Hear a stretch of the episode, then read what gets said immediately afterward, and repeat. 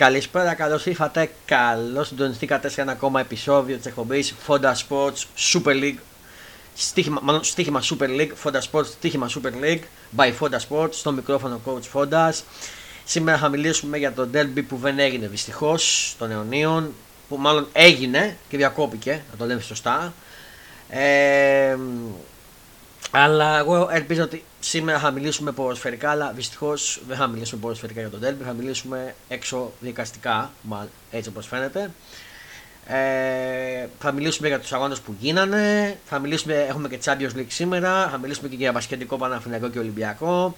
Αλλά δεν θα είμαι μόνος μου, έχω τον Dimi Green στην παρέα μου. Καλησπέρα Dimi Green. Καλησπέρα και από μένα. Ελπίζω να είσαι καλά. Καλά, ελπίζω να είστε κι εσείς, μια χαρά εμείς. Καλά. Τον Κώστα Γκέιτ δεν θα το έχουμε, γιατί ο ίδιος είπε ότι δεν θέλει να βγει και το σέβομαι, οπότε δεν θα τον έχουμε. Σεβαστό, ναι. Σεβαστό. Δεν τον πιέσαμε, θα είμαστε οι δυο μας. Ενδεχομένως μπορεί να σας κάψει κάποιο άνθρωπο, θα το βούμε, ό,τι θέλει ο ίδιος. Οπότε πάμε να ξεκινήσουμε οι δυο μας να συζητήσουμε για τα όσα έχουν γίνει και τα όσα υποθήκανε. Πριν όμως από αυτό να πούμε τα άλλα παιχνίδια που γίνανε, τη βαθμολογία που είναι μέχρι στιγμής και την επόμενη αγωνιστική. Λαμία Πας Γιάννενα 2-1 νίκη η Λαμία. Πανετολικός Βόλος 2-0 νίκη ο Πανετολικός. Άρης Πασεραϊκός 1-0 νίκη ο Άρης. Στο 98 συγκεκριμένα. Αστέρας Τρίπολης ΑΕΚ 0-3, που εδώ θα τα πούμε γιατί συμφωνήσαμε στην κόκκινη και οι δυο μας που μιλάγαμε. Ναι. Κηφισιά ΟΦΗ 0-0. ΠΑΟΚ Ατρόμητος 2-0 και το Ολυμπιακός Παναθηναϊκός διακόπηκε στο 1-1. Θα τα πούμε και αυτά. Η επόμενη αγωνιστική, η ένατη, αυτή ήταν η ένατη, είχε ως εξής: Βόλος Κηφισιά στις 5:30 το Σάββατο, Ατρόμητος Πανετολικός στις 8 το Σάββατο. Και πάμε στα παιχνίδια της Κυριακής: Αστέρας Τρίπολης Λαμία στις 5:30 ώρα, Παναθηναϊκός Πασεραϊκός στις 7:30 ώρα και Άρης Γιάννενα στις 8:30 ώρα την Κυριακή. Και τα παιχνίδια της Δευτέρας, ΑΕΚ ΠΑΟΚ στις 7:30 ώρα και το ΟΦΗ Ολυμπιακός που ήταν να γίνει Κυριακή 4 ώρα θα γίνει τη Δευτέρα στις 9:30. Η βαθμολογία μέχρι στιγμής έχει τον Ολυμπιακό με 20, ΑΕΚ, ΠΑΟΚ, Παναθηναϊκό με 17. Ακόμα εκκρεμεί το μεταξύ τους. Ναι. Οπότε στην ουσία είναι 19 ο Ολυμπιακός και 16 ο Παναθηναϊκός. Ναι, ναι. Οπότε εκκρεμεί, ακόμα δεν ξέρουμε. Το βάζουμε βάσει την ισοπαλία από η Super League από ό,τι βλέπω. Οπότε εκκρεμεί, εμείς λέμε βάσει την ισοπαλία αυτή τη στιγμή. Όφι 13, Λαμία 12, Άρης 11, Πασεραϊκός 9, Αστέρας 8, Κηφισιά 7, Πανετολικός 6, Γιάννα 5, Ατρόμητος 3 και Βόλος 2. Εγώ λέω ότι μην να ξεκινήσουμε με το παιχνίδι της ΑΕΚ που έγινε, με αυτά που γίνανε, και μετά να πάμε σε αυτά που δεν γίνανε, που μάλλον γίνανε και διακοπήκανε. Λοιπόν, το παιχνίδι της ΑΕΚ, η ΑΕΚ δεν ξεκίνησε. Να πω βασικά έτσι από την 11η πρώτα: Στάνκοβιτς, Ρώτα, Βίντα, Κάλεντς, Χατζησαφής, Μάσκι Γιώσον, Ελίας, Ομάνταλο, Τζούπερ, Καραούχο, Παπαδόπουλος, Γκαρσία, Καστάνιο, Τζουκάνοβιτς, Αλβαρές, Μουνάφο, Γκοντάντιτς, τι είναι αυτός, Καλτσάς, Μπαρτόλο και Ρίτζης. Και Μυριτέγο για τον Αστέρα. Σε ένα παιχνίδι που ο Αστέρας μπήκε καλύτερα, η ΑΕΚ δεν φάνηκε στο πρώτο μήχρονο. Η ΑΕΚ ήταν πάρα πολύ τραγική και στο είπα και μεταξύ μας στην ομιλία. Έχασε, ο Αστέρας θα μπορούσε να βάλει και 4 γκολ με τη λεκτική ευκαιρία αυτή στο δοκάρι. Δεν ξέρω αν μου φάνηκε ότι βρήκε και λίγο Στάνκοβιτς. Δεν ξέρω, βρήκε. 4 όχι ακριβώς, αλλά θα μπορούσε. Είχε σημαντικές ευκαιρίες. Είχε πολύ σημαντικές. Δεν ξέρω στο δοκάρι αν τη βρήκε. Εμένα μου φάνηκε ότι βρήκε λίγο Στάνκοβιτς. Δεν ξέρω εσύ πώς το είδες. Δεν το νομίζω, πήγε κατευθείαν το κάνει. Πήγε κατευθείαν, ναι. Γιατί μου φαίνεται λίγο στα βάχτυλα οριακά ότι βρήκα, αλλά εντάξει, οκ. Θα μπορούσε να είχε πάρει το προβάδισμα Αστέρας, ξεκάθαρα ήταν καλύτερος. Κατάφερε όμως η ΑΕΚ να πάρει το προβάδισμα με 0-1 λίγο που βγήκε το ημίχρονο, σε μια φάση που στο 45-3 ο Τζούμπερ έβγαλε ασίστ στον Ελίασον, πάρε βάλε και ο Ελίασον 0-1. Του το χρώσταγε του Ελίασον αυτό το γκολ, γιατί να θυμίσω το σοβαρό τραυματισμό που είχε πέσει στην Τρίπολη, το θυμάστε Dimi Green, και είχε χάσει τη σεζόν. Μετά στο δεύτερο ημίχρονο ξαναμπήκε ο Αστέρας καλύτερα από την ΑΕΚ. Αρχή, η ΑΕΚ έψανε το δεύτερο γκολ. Η πρώτη κάρτα του Καστάνιο ήτανε, η δεύτερη ήτανε ανύπαρκτη. Αλλά ήτανε ο φάουλ σκέτο, χωρίς κάρτα. Δεν ξέρω αν συμφωνούμε. Εντάξει, ναι, θεωρώ ότι κόβει την αντεπίθεση. Είναι φάουλ με το σώμα, δεν το μπορεί να κάνει, οπότε θεωρώ ότι είναι απλά φάουλ. Ακριβώς. Φάουλ ήταν, απλά η δεύτερη κίτρινη για μένα δεν ήταν και συμφωνούμε σε αυτό. Από εκεί και πέρα μένει με 10 ο Αστέρας. Η ΑΕΚ είχε την υπεροχή, φάνηκε η κούραση του Αστέρα μετά από το 55. Φάνηκε. Η ΑΕΚ... Ναι, εντάξει, έμεινε και με λιγότερο. Έμεινε και με λιγότερο και είχαν γυρίσει και πίσω όλοι. Από εκεί πέρα η αλλαγή του Μοχαμάντη που μπήκε αντί του Χατζησαφή έφερε το δεύτερο γκολ. Ήφε το 2-0 στο 77 από κόλλε του Ελιάσον. Πήρε την κεφαλιά 0-2. Και από εκεί και πέρα η ΑΕΚ έψανε ένα τρίτο γκολ. Τη ήφε με τον Τζούπερ. Ο Τζούπερ το έψανε το πρώτο ημίχρονο και το βρήκε δικαίως στο 86 από ασίστ πάσα του Γαλανόπουλου το 0-3. Που ήταν και το τελικό. Σε ένα ημίχρονο, ξαναλέω, πρώτο ημίχρονο Αστέρας. Δεύτερο ΑΕΚ, αν και έπαιξε πολύ ρόλο η δεύτερη κίτρινη. Στο δεύτερο ημίχρονο. Εγώ το λέω ξεκάθαρα. Σίγουρα. Εγώ το λέω ξεκάθαρα, ξέρεις αντικειμενικά. Αλλά νομίζω ότι. Πήρε το momentum μετά. Το momentum. Γύρω στο momentum, ας το πούμε έτσι. Ναι, και νομίζω πήρε και ψυχολογία από τον κόλ που πέτυχε η ΑΕΚ. Στο πρώτο ημίχρονο. Εντάξει, σίγουρα. Σίγουρα. Της έφυγε ένα λίγο άγχος. Αυτό. Που είχε. Ναι, ήταν σε κρίσιμο σημείο, ήταν σε καθυστερήσεις του πρώτου ημιχρόνου. Ακριβώς. Το σημαντικό είναι η ΑΕΚ ότι φεύγει νικήτρια μετά από 2 χρόνια από την Τρίπολη. Δεν είχε κερδίσει 2 χρόνια. Η τελευταία νίκη, αν θυμάμαι καλά, ήταν επί Μάρκο Λιβάγια στην ΑΕΚ. Γενικά ήταν η Τρίπολη μια έδρα πολύ δύσκολη για τις μεγάλες ομάδες και φέτος μέχρι στιγμής δείχνει να συμβαίνει το αντίθετο προς το παρόν τουλάχιστον. Ακριβώς. Από εκεί πέρα ο Αραούχο έγινε αναγκαστική αλλαγή γιατί είχε πριστεί το πόδι του. Δεν ξέρουμε μέχρι τώρα αν είναι κρίσιμη μέρα η σημερινή για τον Αραούχο. Θα μάθουμε ενδεχομένως μέχρι το βράδυ αύριο αν θα είναι σε θέση να παίξει στη Μασσαλία. Γιατί είναι δύσκολο παιχνίδι. Έχει πάει στη Μασσαλία 8 παρατέταρτο την Πέμπτη για τον Europa και θέλει αποτέλεσμα. Δεν έχει κρυφτεί κάτι. Και μια σοπαλία να πάρει μέσα στη Μασσαλία θα είναι πολύ καλό για την ΑΕΚ αυτό. Σίγουρα. Από εκεί και πέρα, όσον αφορά τον Γκαρσία και τον Κατσίνοβιτς, δεν προλαβαίνουμε και οι δύο. Ο Γκαρσία ενδεχομένως μπορεί να προλάβει τον ΠΑΟΚ. Κατά πάσα πιθανότητα θα είναι διαθέσιμος με τον ΠΑΟΚ. Ο Κατσίνοβιτς δεν τον βλέπω να προλαβαίνει ούτε τον ΠΑΟΚ, αν ζωταστική μου γνώμη. Από εκεί και πέρα, το καλό είναι ότι επανέρχεται ο Μουκουντί και ο Pondese, που δεν ήταν στην αποστολή. Είχαν κάποιες ενοχλήσεις μυϊκές ενοχλήσεις. Από εκεί πέρα επανέρχονται, θα είναι στη Μασσαλία. Λογικά το βήμα θα πάει Μουκουντί Βίντα στην άμυνα, γιατί εκτός αν ο Βίντα δεν μπορεί να παίξει. Που μέχρι στιγμής δεν βγήκε κάτι τέτοιο. Το λογικό λέει Βίντα Μουκουντί. Δεν νομίζω να ξεκινήσει ο Μίτογλου. Μόνο αν δεν μπορεί ο Βίντα θα ξεκινήσει. Ναι, εντάξει. Πάντα εκεί πέρα σε αυτά τα μάτς χρησιμοποιείς παίχτες οι οποίοι είναι έμπειροι. Δεν νομίζω ότι θα υπάρχει πιθανότητα να ξεκινήσει ο Μίτογλου. Αν είναι έτοιμος δηλαδή ο Βίντα 100% έτσι. Ακριβώς, ακριβώς. Από εκεί και πέρα, το σημαντικό είναι ότι έχει τον δεύτερο έτσι επιθετικό διαθέσιμο. Οπότε ο Pondese θα είναι διαθέσιμος. Ο Χατζησαφή τώρα που είχε και αυτός κάποιον τραυματισμό και έγινε αλλαγή στη θέση του Μουκουντί, δεν έχουμε κάτι μέχρι στιγμής. Νομίζω ότι θα είναι διαθέσιμος. Δεν ήταν κάτι. Νομίζω μυϊκό πρέπει να ήταν και του Χατζησαφή, αν μην κάνω λάθος. Θα μου πείτε πώς τους παθαίνουν αυτούς τους τραυματισμούς. Έχω ακούσει από ρεπόρτερ της ΑΕΚ, γιατί εγώ δεν είμαι παρόν εκεί, ότι ακούσα ραδιόφωνα, μαθαίνω στο site. Έχω ακούσει ότι τους κάνει λέει, πολύ σκληρή προπόνηση ο Αλμέιδα. Για να τους έχει σε φόρμα. Τώρα δεν το ξέρεις. Δεν το ξέρω, σου λέω τι έχω ακούσει. Και... τι έχω ακούσει. Κοίτα, πρέπει να καταλάβουμε ότι οι ομάδες που ξεκινήσαν το καλοκαίρι να παίζουν προκριματικά, όπως η ΑΕΚ, όπως ο Παναθηναϊκός, και ο ΠΑΟΚ ακόμα. Αλλά ήταν οι πιο υποδέστεροι αντίπαλοι, έτσι. Ακριβώς. Είναι ομάδες οι οποίες έχουν κάνει στην κυριολεξία 10 μέρες διακοπές. Δηλαδή παίζουν από πέρσι στα κόκκινα που λέμε. Γιατί τελείωσε το πέρσι τα play-off αργή, σαν να τελειώσει το πρωτάθλημα κάθε χρόνο με τα play-off αργή. Μετά καθίσανε λίγο, ξεκίνησαν οι προετοιμασίες εκτός Ελλάδος. Μετά ξεκινάνε τα προγραμματικά. Πάνε σε ρί δηλαδή που λέμε, δεν έχουν ξεκουραστεί καθόλου. Οπότε δεν είναι η σκληρή προπόνηση τόσο, είναι πιο πολύ ότι είναι επιβαρημένο το πρόγραμμα των ομάδων. Τι να κάνουμε τώρα, εντάξει. Ναι, είναι συμφωνώ. Γι' αυτό θες και βάθος. Συμφωνώ. Εγώ λέω εντάξει το τι έχω ακούσει που λένε για τον Αλμίδα για την προπόνηση τώρα. Δεν είμαι εκεί, εντάξει. Ο Αλμίδα είναι και η Λατινικής Αμερικής σχολή που λέμε. Οπότε σίγουρα θα κάνει και σκληρή προπόνηση. Όλοι δηλαδή οι Αμερικάνοι προπονητές είναι λίγο όχι αυστηροί. Ίσα ίσα που εγώ θεωρώ ότι όσο πιο σκληρή προπόνηση κάνεις, τόσο καλύτερα αποδίδεις. Είναι λίγο αυτή τη σχολή τη σκληρής προπόνησης. Αν μπορούμε να βάλουμε παράδειγμα έναν Λατινοαμερικάνο που έρχεται πρόχειρα τώρα στο μυαλό, το Σιμεώνε ή ο Μαρσέλο Μπιέλσα. Ακριβώς. Κατά τα άλλα, στην ΑΕΚ να πούμε ότι έχουν βγει και τα εισιτήρια με τον ΠΑΟΚ από χτες η κυκλοφορία. Εντάξει, είναι ακριβές τιμές. Εγώ δεν θα είμαι μέσα. Εκτός αν αλλάξει κάτι και τελικά είμαι, θα το μάθετε. Αλλά δεν θα είναι το Fodas Sports, λογικά και εγώ μέσα δεν θα είμαστε.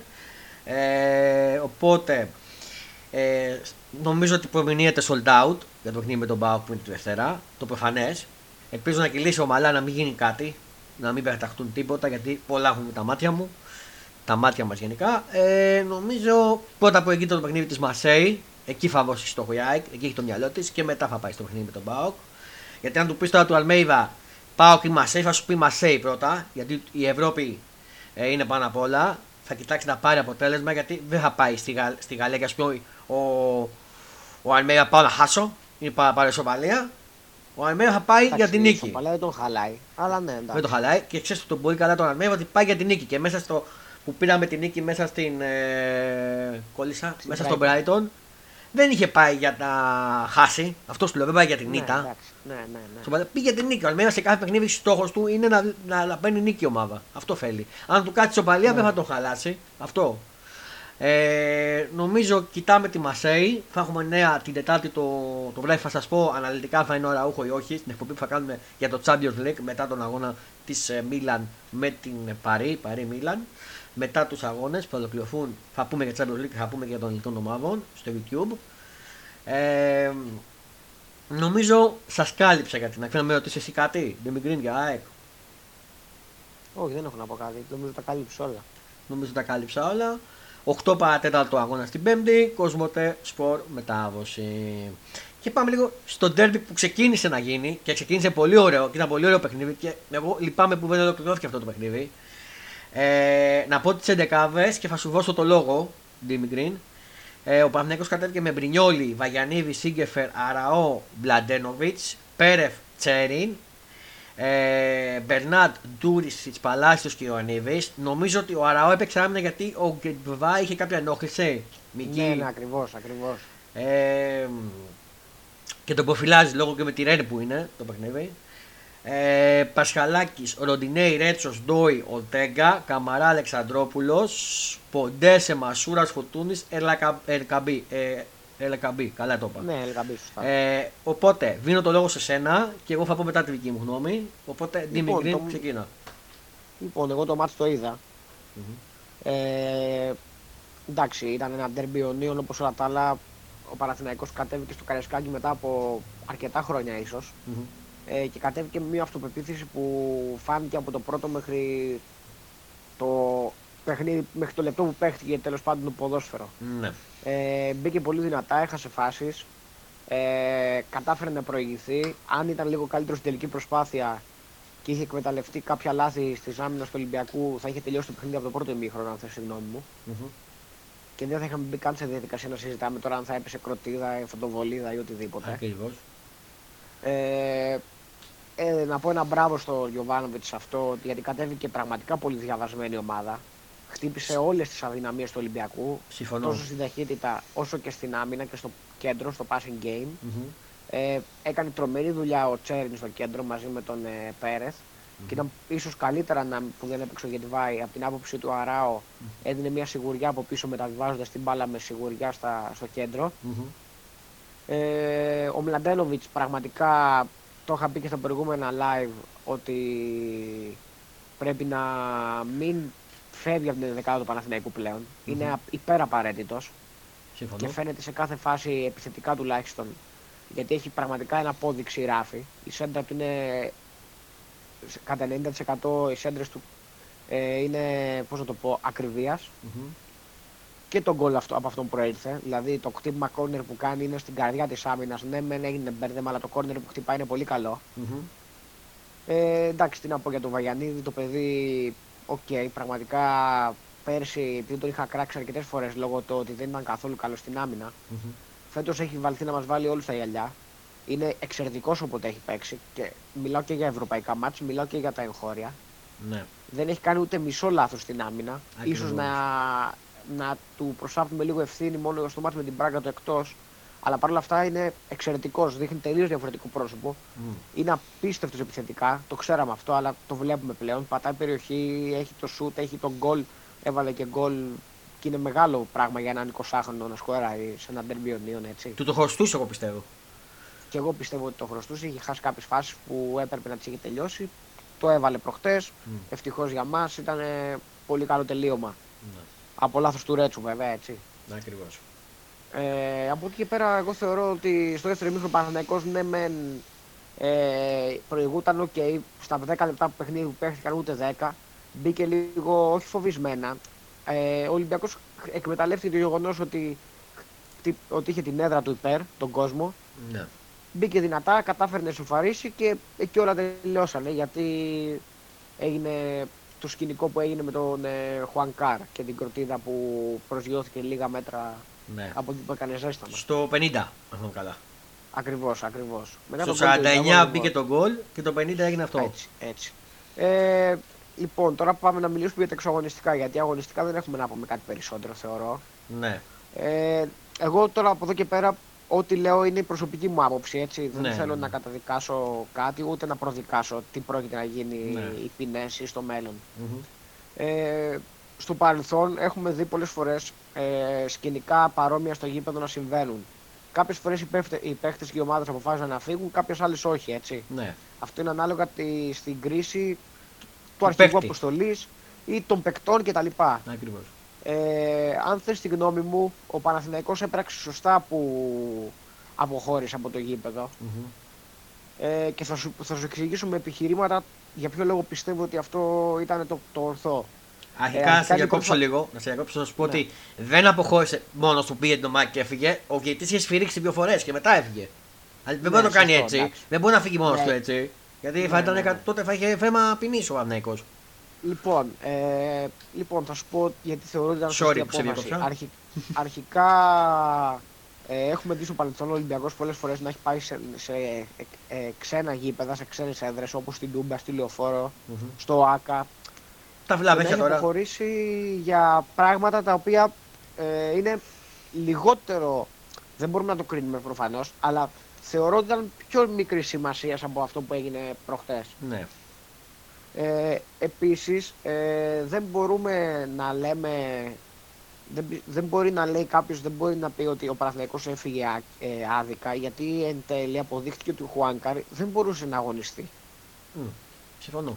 Κάτι που η παράγραφος 3, αν θυμάμαι καλά, του συγκεκριμένου άρθρου περί ποινών, αναφέρει ότι αν ένας παίκτης ή μέλος της αποστολής κριθεί αδύνατο να συνεχίσει είτε να κοουτσάρει, να βρίσκεται στον αγωνιστικό χώρο, είτε να παίξει, το μάτς διακόπτεται. Ο Χουάνκαρ δεν μπορούσε να αγωνιστεί προφανώς. Και όσα λένε τώρα που βγήκαν να καπελώσουν κάποιοι αρμόδιοι, μάλλον ή στελέχοι του Ολυμπιακού, λέγοντας ότι ο Χουάνκαρ είναι αριστερό μπακ και δεν θα έπαιζε. Εντάξει, αυτά είναι τώρα λιγελιότητες και αστείωτες. Γιατί να θυμίσω ότι ο Γιωβάνοβιτς έχει αλλάξει πάρα πολλές φορές το αριστερό του μπακ στα παιχνίδια. Ισχύει αυτό. Επίσης, να θυμίσω ότι ήταν ο μοναδικός παίχτης που ήταν αμυντικός, καθαρός αμυντικός και βρισκόταν στον πάγκο, έτσι. Ακριβώς. Να το πούμε και αυτό. Δηλαδή, ο Χουάνκαρ θα μπορούσε να παίξει κατά συνθήκη ακόμα και στόπερ σε κάποια φάση. Αν 100%. Τέλος πάντων, από εκεί και πέρα δεν χρειάζεται να πούμε παλαιότερα τέτοια, δεν χρειάζεται να αναφερθούμε συγκεκριμένα στο Φιμπόγκασον ή στον Γκαρσία ή οτιδήποτε. Τα ξέρουμε. Θεωρώ ότι θα επιβληθούν οι ποινές που πρέπει, γιατί υπάρχει και ένας αντίλογος ο οποίος είναι ο πιο αντικειμενικός και ο πιο σοβαρός. Αν αυτή τη στιγμή ο Ολυμπιακός δεν τιμωρηθεί για κάτι, έτσι, ας πούμε ότι δεν τιμωρείται, αυτό σημαίνει ότι θα υπάρχει ασυλία και στα υπόλοιπα γήπεδα.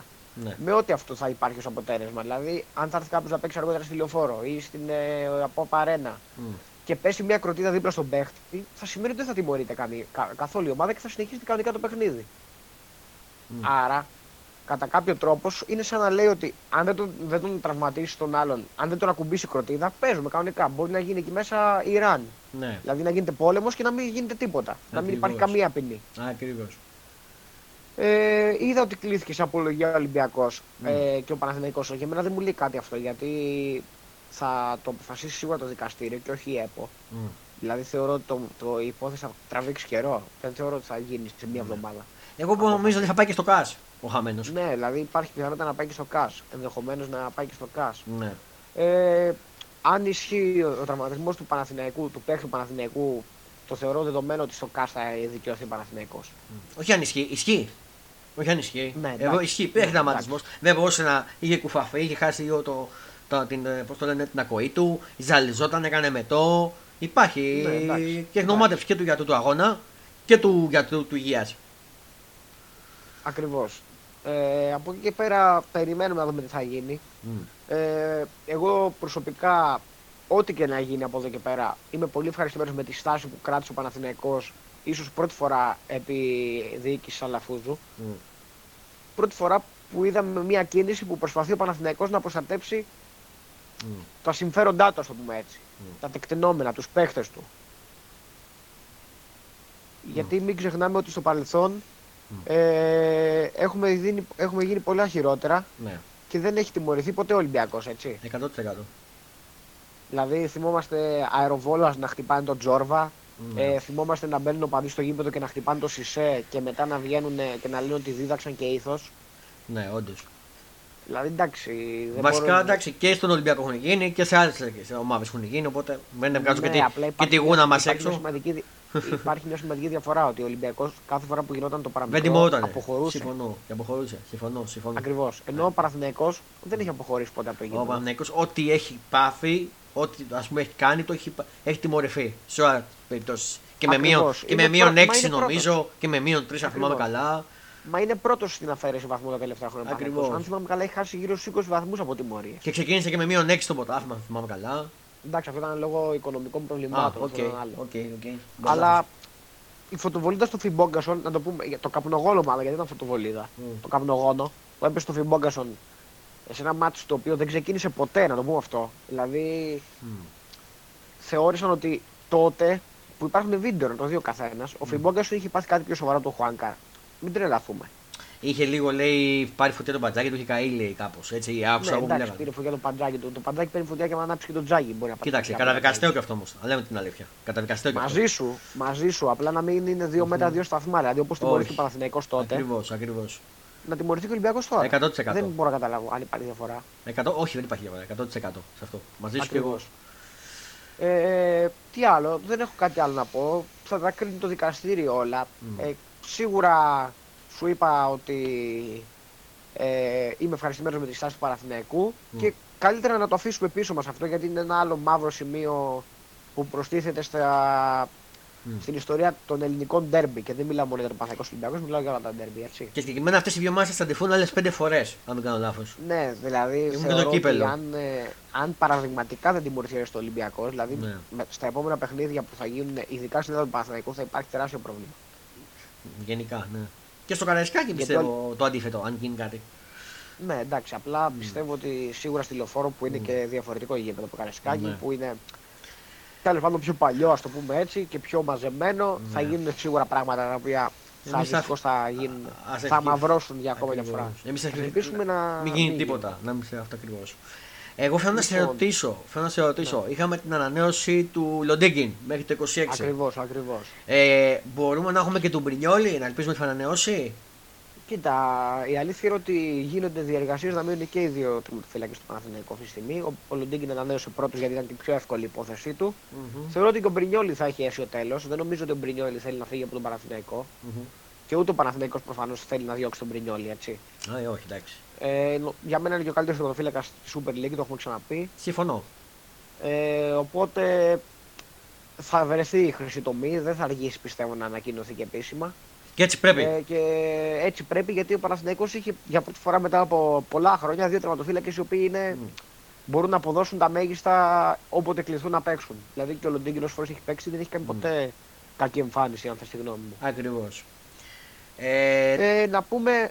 Τώρα με τη Ρεν, για πες μας τώρα, με το μάτι τη Ρεν. Αυτό ήθελα να πω και εγώ, αυτό από το στόμα μου το πήρες, γιατί Ρεν πήγα να πω και εγώ. Λοιπόν, ο Παναθηναϊκός ήθελε μπροστά του ένα πολύ σημαντικό ευρωπαϊκό παιχνίδι με τη Ρεν. Στη Λεωφόρο. Όπου σε περίπτωση θετικού αποτελέσματος είτε ισοπαλίας είτε νίκης, για μένα εξασφαλίζει τουλάχιστον το conference και βλέπει για παραπάνω. Πιστεύω ότι με νίκη εξασφαλίζει και το Europa.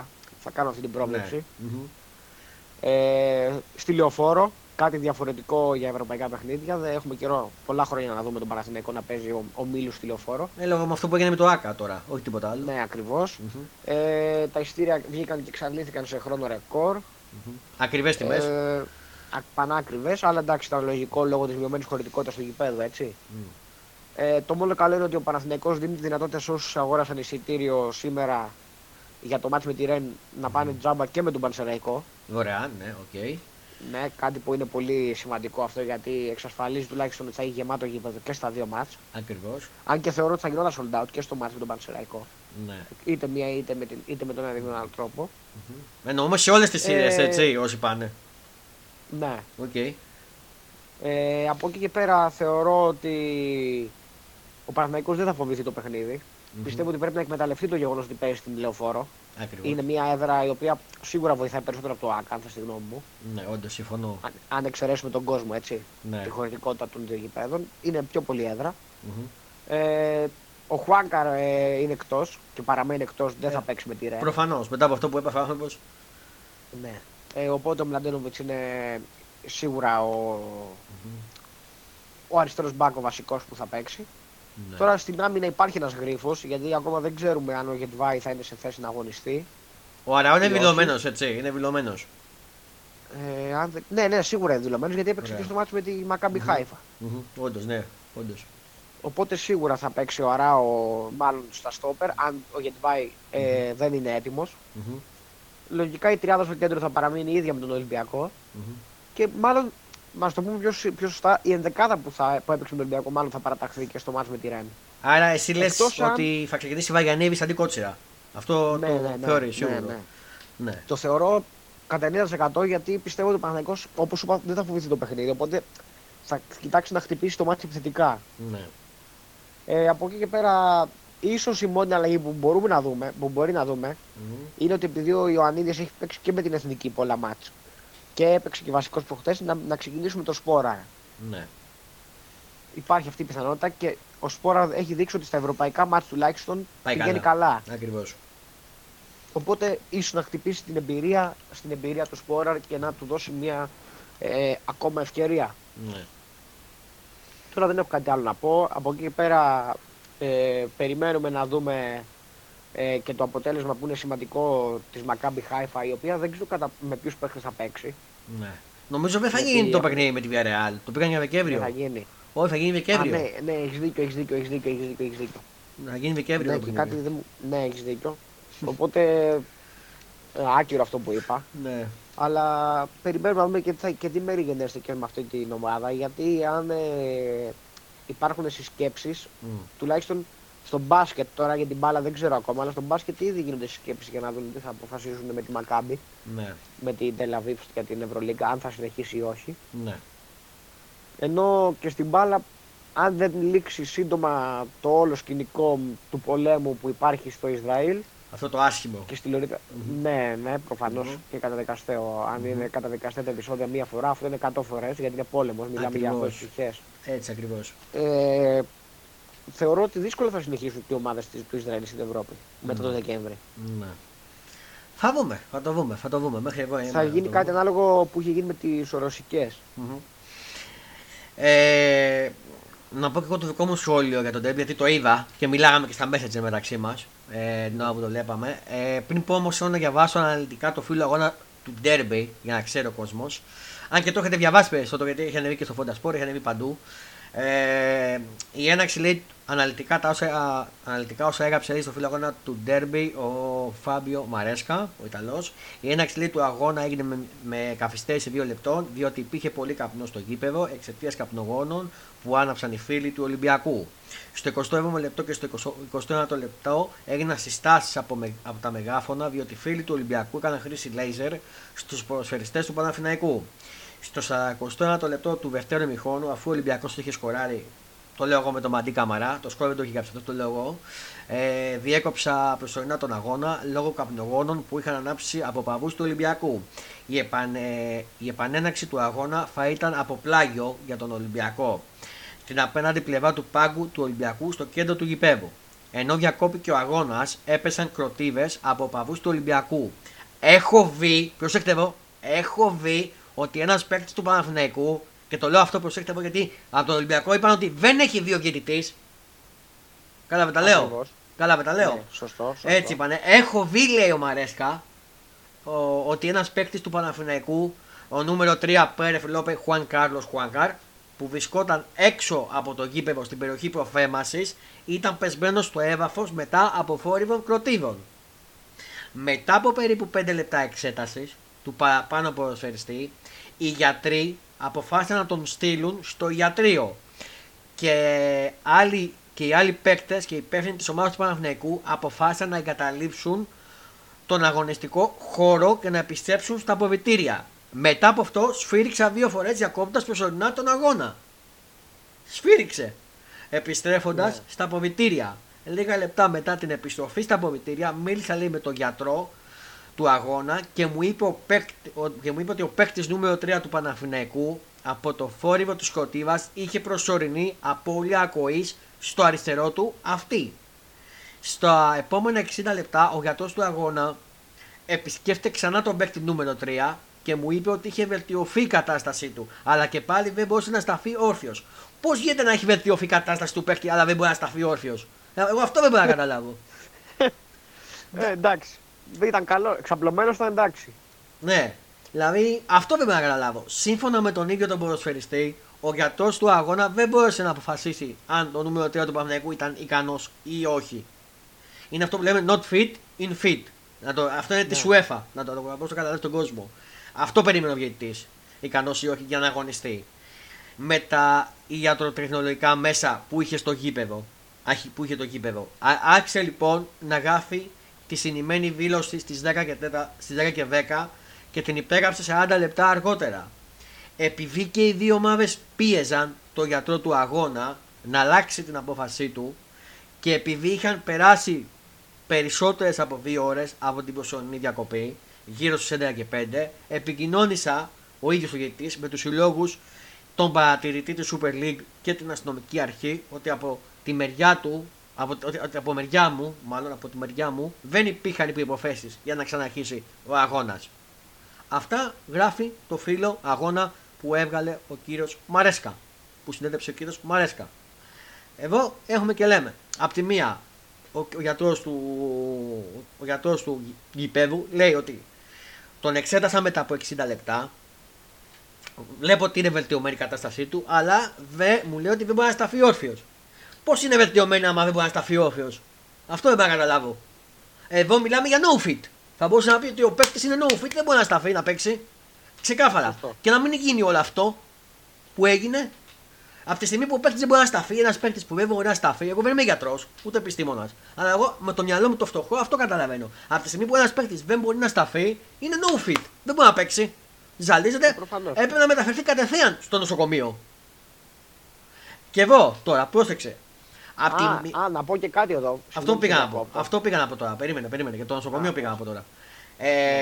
Απ' τη μία είπανε ότι ήθελε να το μεταφέρει, είπε ο γιατρός, στο δικό του νοσοκομείο που είναι στη Βούλα. Που νομίζω ήταν, τι ήταν. Απ' την άλλη, ο Ολυμπιακός είπαν να τον πάνε στο Μετροπόλιταν. Προσέχουμε. Ο Παναθηναϊκός όμως ήθελε να τον πάει στο Υγείας, γιατί είναι συμβεβαιμένο με την ομάδα το Υγείας. Σωστά. Όντως, ισχύει. Σωστά. Δεν λέω κάτι λάθος. Γιατί όσοι παίκτες σταματίζονται του Παναθηναϊκού πάνε εκεί. Σωστό. Και εκεί έχει τον γιατρό του Παναθηναϊκού ή τους γιατρούς τους. Εκεί που το ξέρουν. Σωστό. Ωραία. Από εκεί και πέρα. Δεν μπορώ να καταλάβω τα περί πίτσας που έλεγε νομίζω ο κ. Καραπαπάς, ο αντιπρόεδρος του Ολυμπιακού ήταν. Που έλεγε περί πίτσας. Ναι. Και αυτά. Να πω ότι σε κάθε αγώνα μετά το λέξη παίκτες παραγγέλνουν να φάνε. Και στην Άκη έγινε αυτό.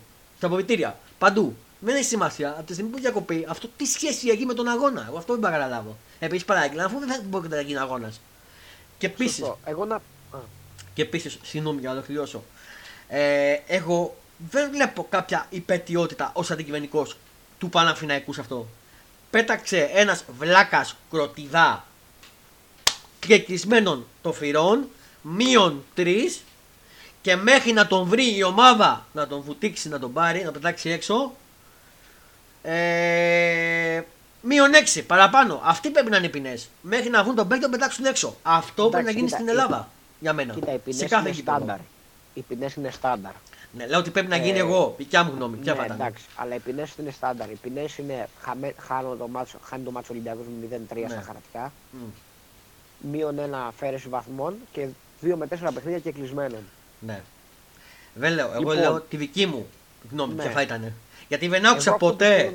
Sorry, δεν άκουσα ποτέ από κάποιους, από τον πρόεδρο του Ολυμπιακού που είναι και πρόεδρος Super League και τον κύριο αντιπρόεδρο του Ολυμπιακού να καταδικάσει αυτό που έγινε και να πει ότι θα τον βρούμε, γιατί υπάρχουν κάμερες υποτίθεται σε όλα τα γήπεδα.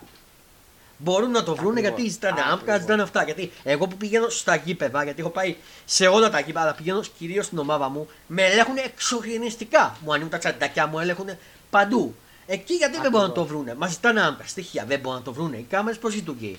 Στην περίπτωση της ΑΕΚ που ο άλλος πέταξε κροτίδα, όσο ο κόσμος τον έκραζε και τον βρήκε ο Μελισσανίδης και τον πέταξε έξω ο πρόεδρος της ΑΕΚ. Δεν ξαναπέζει. Κατευθείαν από την κάμερα. Δεν μπορούν να το κάνουν και στο Καραϊσκάκι. Ή μήπως δεν φέρνουν, λέω εγώ τώρα. Εγώ λέω τώρα, δικά μου. Αυτά. Κάτι άλλο ήθελα να πω. Ναι. Συγγνώμη για τον τόνο μου και για το που σε διέκοψα. Όχι, εντάξει. Εγώ κάτι άλλο ήθελα να πω. Λοιπόν, άκουσα από πολλούς να λένε ότι ναι, ο Παναθηναϊκός πήγε τον Χουάνκα στο Υγεία και δεν τον πήγε σε κανένα δημόσιο κτλ. Πρέπει να καταλάβετε κάτι. Πρέπει να καταλάβουν κάτι αυτό που το λένε αυτό. Είναι ο χορηγός του Παναθηναϊκού, λέει το Υγεία. Γιατί δεν ψάχνουν λίγο πριν μιλήσουν, γιατί δεν μπαίνουν στο ίντερνετ να ψάξουν. Και να βρούνε ότι η Hellenic Healthcare Group, HHG, ο μεγαλύτερος όμιλος υπηρεσιών υγείας στην Ελλάδα, διαθέτει 9 κορυφαία θεραπευτήρια. Υγεία, χορηγός Παναθηναϊκού. Metropolitan, χορηγός Ολυμπιακού. Που σημαίνει ότι ιδιοκτήτης των δύο, μάλλον ας το πούμε, των δύο χορηγών, των δύο νοσοκομείων που πηγαίνουν οι παίκτες του Παναθηναϊκού και του Ολυμπιακού αντίστοιχα, είναι ο ίδιος. Δηλαδή υπήρχε περίπτωση, παιδιά, να πάει. Να κάνει γνωμάτευση σικέ κάποιος γιατρός. Να τρελαθούμε και ιδιωτικός κιόλας, έτσι. Και ιδιωτικός. Δηλαδή τι, να παίξει το κεφάλι του δηλαδή κορώνα γράμματα γιατί, για μια γνωμάτευση ενός παίχτη. Και να χάσει τη δουλειά του. Μην τρελαθούμε. Μην τρελαθούμε, εντάξει, μην τρελαθούμε. Δηλαδή τα έχουμε αποξενώσει όλα στην Ελλάδα. Ακούω δηλαδή, τις εκπομπές που λέει δεν τον πέτυχε, λέει, για να διακοπεί ο αγώνας. Δηλαδή δεν τον πετύχει να το σκοτώσει τον παίχτη για να διακοπεί ο αγώνας. Δηλαδή τι, άμα τον πετύχανε, αυτή τη στιγμή τώρα δεν θα μιλάγαμε να λέμε «Α, ο Χουάνκαρ δεν παίζει με την Πέμπτη με τη Ρεν». Έλατε. Αυτή τη στιγμή θα λέγαμε «Αναβάλουν τώρα τα παιχνίδια μέχρι νεοτέρας γιατί πέθανε ο Χουάνκαρ». Χτύπα ξύλο, ήταν καλά το παλικάρι. Ναι. Χτύπα ξύλο, αυτό απλά το κάνω για να τονίσω τη σοβαρότητα, έτσι. Γιατί, ναι, και εγώ είδα το βιντεάκι που τραβήξανε πίσω από το κινητό που πέφτει η κροτίδα δίπλα στους παίχτες και, πέφτει μόνο ο Χουάνκαρ κάτω. Ακριβώς. Αλλά δεν πέφτει μόνο κουάκα. Όπα. Όλοι οι παίκτες και άμα βρεις κοσμοτέ έχει κάνει zoom στο verbiage. Δεν είναι το verbiage, θα κρατάει τα αυτιά του. Ναι, σε και φάση. Γονατίζει κάτω. Ναι, δεν ξέρω, το έχει ζει. Υπάρχει ένα βιντεάκι στο ίντερνετ και συγκεκριμένα στο TikTok που είναι εκείνη τη στιγμή κάποιος οπαδός του Ολυμπιακού έχει πιάσει ένα πλάνο της κροτίδας. Διαφορετικό από αυτό που έχουμε δει, που είναι με κακή ποιότητα. Ένα πολύ καλής ποιότητας με ήχο κανονικά, που είναι από το πέταλο. Ναι. Από το πέταλο, όχι τη σειρά 7, το απέναντι. Ναι. Που ήταν κοντά στο συμβάν, θεωρητικά. Ναι. Και πραγματικά η κροτίδα που έχει πέσει, πρέπει να καταλάβει κάποιος ότι δεν είναι κροτίδα. Είναι δύναμή της. Γιατί έχει αφήσει σημάδι κάτω στο γήπεδο. Υπάρχει αυτή η φωτογραφία, μπορεί να τη βρει οποιοδήποτε. Ναι. Και δεύτερον, αν βρω εκείνο το βίντεο, θα σου στείλω και σε να το δεις. Η κροτίδα ακούγεται σε μια απόσταση 30 μέτρων, 40 μέτρων που είναι η κερκίδα. Συμφωνείς? Ναι, 100%. Δεν ξέρω πώς είναι η κροτίδα. Ακούγεται λες και έσκασε δίπλα. Που σημαίνει ότι φανταστείτε πώς ακούστηκε στο Χουάνκαρ, έτσι. Δεν δικαιολογούνται αυτά που ακούμε τώρα ότι έκανε θέατρο κτλ. Θέατρο. Να κάνει θέατρο γιατί? Για να κερδίσει στα χαρτιά ένα παιχνίδι που ο Παναθηναϊκός ήταν καλύτερος μέχρι εκείνο το σημείο. Και σοφαρίστηκε. Γιατί ξέρει κανένας θα γινόταν σε 40 λεπτά που θα απομέναν. Να πω κάτι σε αυτό το σημείο. Εγώ έχω ακούσει κροτίδες στο γήπεδο και έχω φοβηθεί πραγματικά που είμαι σε άλλη φύρα. Είμαι κοντά στους δημοσιογράφους 230 και από την 21 πετάγανε κροτίδες. και σε όλα τα κυπέλλα. Έχω φοβηθεί ο καθένας, το πώς το αντιλαμβάνεται είναι διαφορετικά. Ο άλλος μπορεί να σοκαριστεί, μπορεί να το ακουφαθεί αν είναι πιο πίτλα. Μπορεί να... Ο κάθε άνθρωπος είναι διαφορετικός. Επίσης, θέλω να πω ότι όσο και είμαστε άρρωστοι με την ομάδα μας, αρρώστια, έχουμε οπαδοί Παναθηναϊκού, οκ. Απλά να βλέπουμε αντικειμενικά τα πράγματα. Έκανε η ομάδα μου βλακεία, θα το καταδικάσω. Φταίει. Όχι να λέω τα ίδια που λέει ο πρόεδρος. Ο πρόεδρος κοιτάει το συμφέρον της ομάδας του. Εσύ ως φίλαθλος πρέπει να έχεις τη δική σου νόμιμη προσωπικότητα και να λες αυτά που βλέπεις, όχι αυτά που λέει ο πρόεδρος σου. Δεν ξέρω αν συμφωνώ. Το λέγα και ο παππούς όλων των ομάδων αυτό. Και στην τελική να σου πω κάτι. Συμφωνώ, γιατί και εμείς παλιότερα έχουμε υπερασπιστεί πράγματα που δεν έπρεπε να συμβαίνουν, έτσι. Ακριβώς. Όπως πάμε πέρυσι στο μπάσκετ. Που διακόπηκε το μάτσο. Και εγώ εκείνη τη μέρα, όταν το βλέπα, έλεγα καλά έκαναν γιατί οκ, θα ξεφυλιζόμασταν. Αλλά από την άλλη, είναι τραγικό αυτό που έγινε, έτσι. Δεν το αφισβητεί κανένας. Ακριβώς. Για μένα δεν θα πρέπει να υπάρχουν κροτίδες, καπνογόνα και ένα σωρό μέσα στο γήπεδο. Κοίτα, να σου πω κάτι. Πες ότι το καπνογόνο, επειδή είναι ένα, ας πούμε, πιο πολύ για το θέαμα. Γιατί, θα αναψυγεί στην κερκίδα. Κάποιος μπορεί να πάθει αναπνευστικό πρόβλημα όμως, φίλε. Αναπνευστικό πρόβλημα που βγάλει όμως. Ναι, εντάξει. Μεγάλο σε ηλικία. Πες ότι εγώ το δικαιολογώ γιατί υπάρχει και στις υπόλοιπες χώρες. Οι κροτίδες. Οι καπνογόνοι υπάρχουν παντού. Κροτίδα δεν έπρεπε να υπάρχει για κανένα λόγο. Αυτό σου λέω. Η κροτίδα. Μάλλον θα το πω διαφορετικά. Θυμάσαι ένα ντέρμπι που είχε γίνει πριν καμιά δεκαριά χρόνια στο Άκα, Παναθηναϊκού Ολυμπιακού, που έσκασε η κορδίδα στο χέρι της security. Που έκανε τη μαζέψει. Ναι. Το θυμάμαι 100%.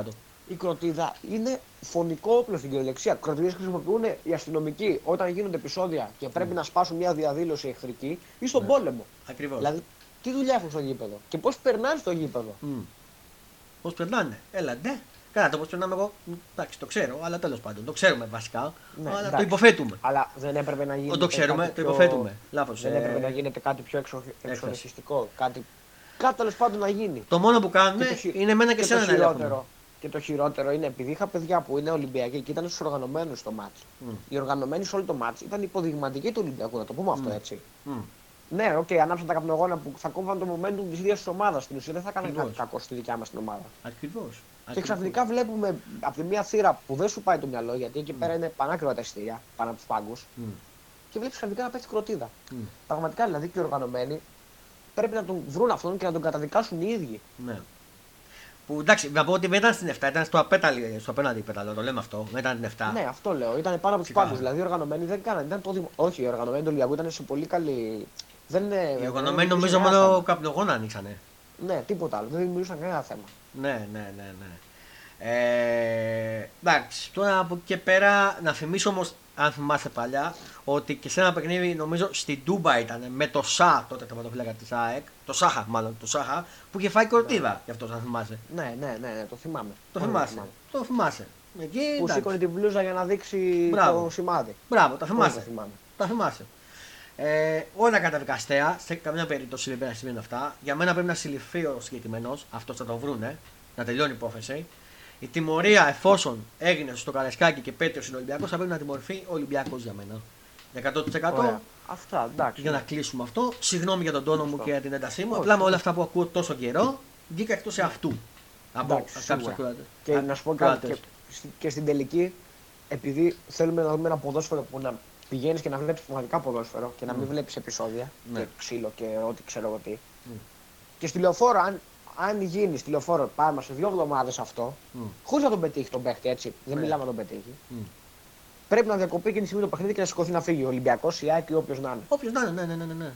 Συμφωνώ. Γιατί μόνο έτσι θα καταλάβουν ότι κάνουν κακό στην ομάδα τους. Ακριβώς. Δεν υπάρχει άλλος τρόπος. Αν δεν τιμωρηθεί τώρα κανένας, δεν μπορεί να τιμωρηθεί ποτέ. Εγώ ξέρεις τι είχα πει τότε με τον Μπρινιόλι, με αυτό που είχε γίνει στο γήπεδο που μιλάγαμε με κάτι αξίβες.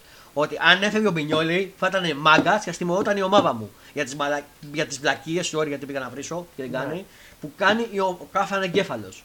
Ας τιμωρόταν. Το είχα πει. Δεν είχα αυτά θέμα.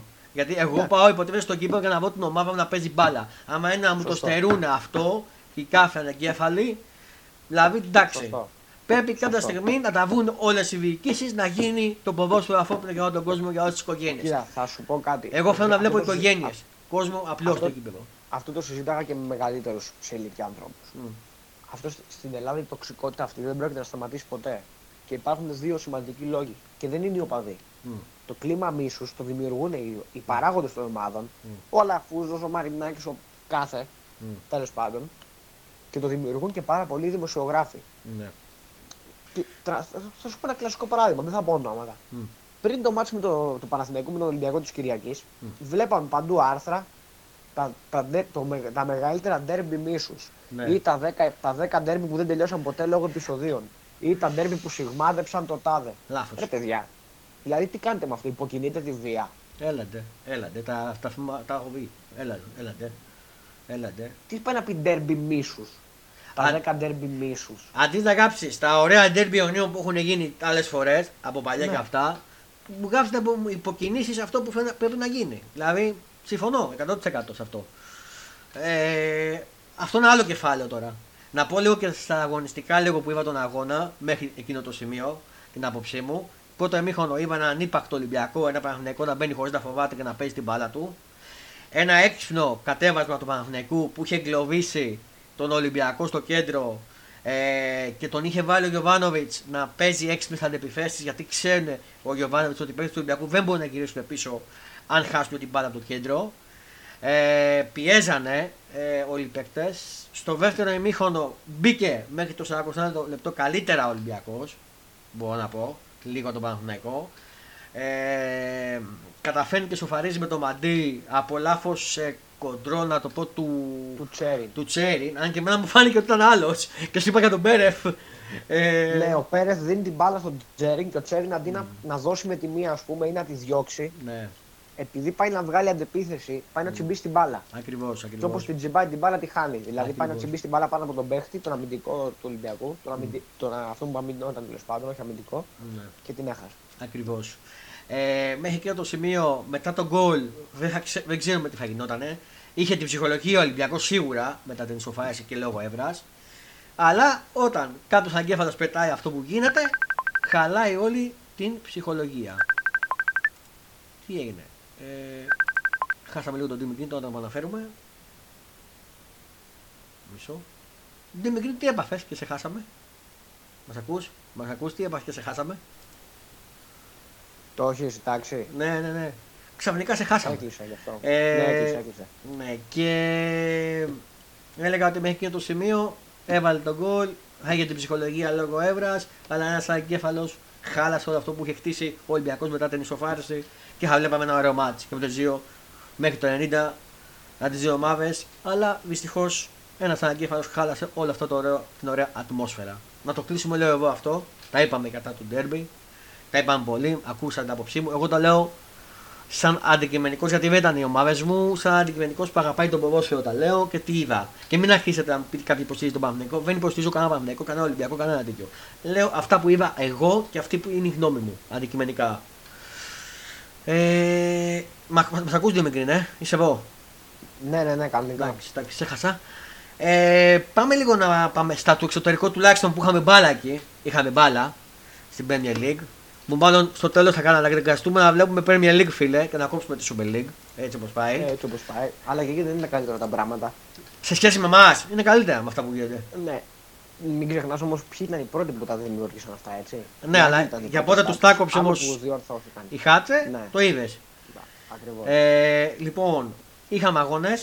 Liverpool Everton 2-0, Brentford Burnley 3-0, Bournemouth Wolves 1-2, Forest Luton 2-2, City Brighton 2-1, Newcastle Crystal Palace 4-0, Chelsea Arsenal 2-2 σε πολύ ωραίο μάτς και με πολύ ωραία γκολ.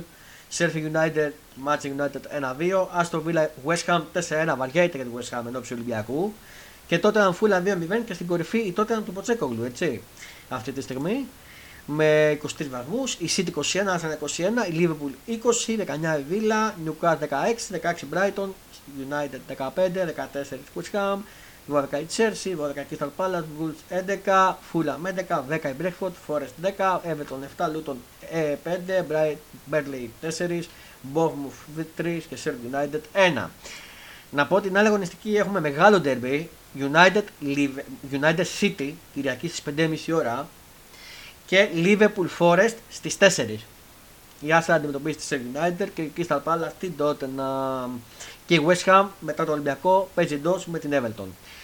Φέτος να μας πεις τι είδες στη Liverpool. Λοιπόν, τώρα το μάτς. Και εγώ τώρα. Εντάξει, η Liverpool ήταν πολύ καλύτερη σε όλο το παιχνίδι.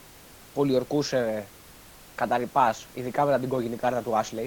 Που ήτανε 100%. Ναι, δεύτερη κίτρινη 100%. Γιατί περνάει ο Ντίας και απλά τον βρίσκει μετά άκλιν από πίσω. Και με δύο πόδια. Εντάξει, με δύο πόδια δεν ήταν ακριβώς, αλλά τέλος πάντων ας μείνουμε στο ότι ήταν κίτρινη. Δεύτερη. Δεν έβρισκε τον γκολ με τίποτα όμως. Δεν έμπαινε. Μπορώ να πω ότι ήταν από τις λίγες φορές που η Liverpool ίσως να ευνοήθηκε σε μια φάση. Ναι. Γιατί ίσως να υπήρχε και δεύτερη κίτρινη και στον Κονατέ. Συμφωνώ. Συμφωνώ σε αυτό. Από εκεί και πέρα, ευτυχώς τον γκολ δεσμό τον έλυσε ο αμυντικός της, ο Μάικλ Κιν, ο αμυντικός της Everton, κάνοντας χέρι. Και ξεκλείδωσε το μάτς στην ουσία σκοράροντας ο Σαλάχ με το πέναλτι. Ξεκάθαρο χέρι. Ναι, ναι, 100%.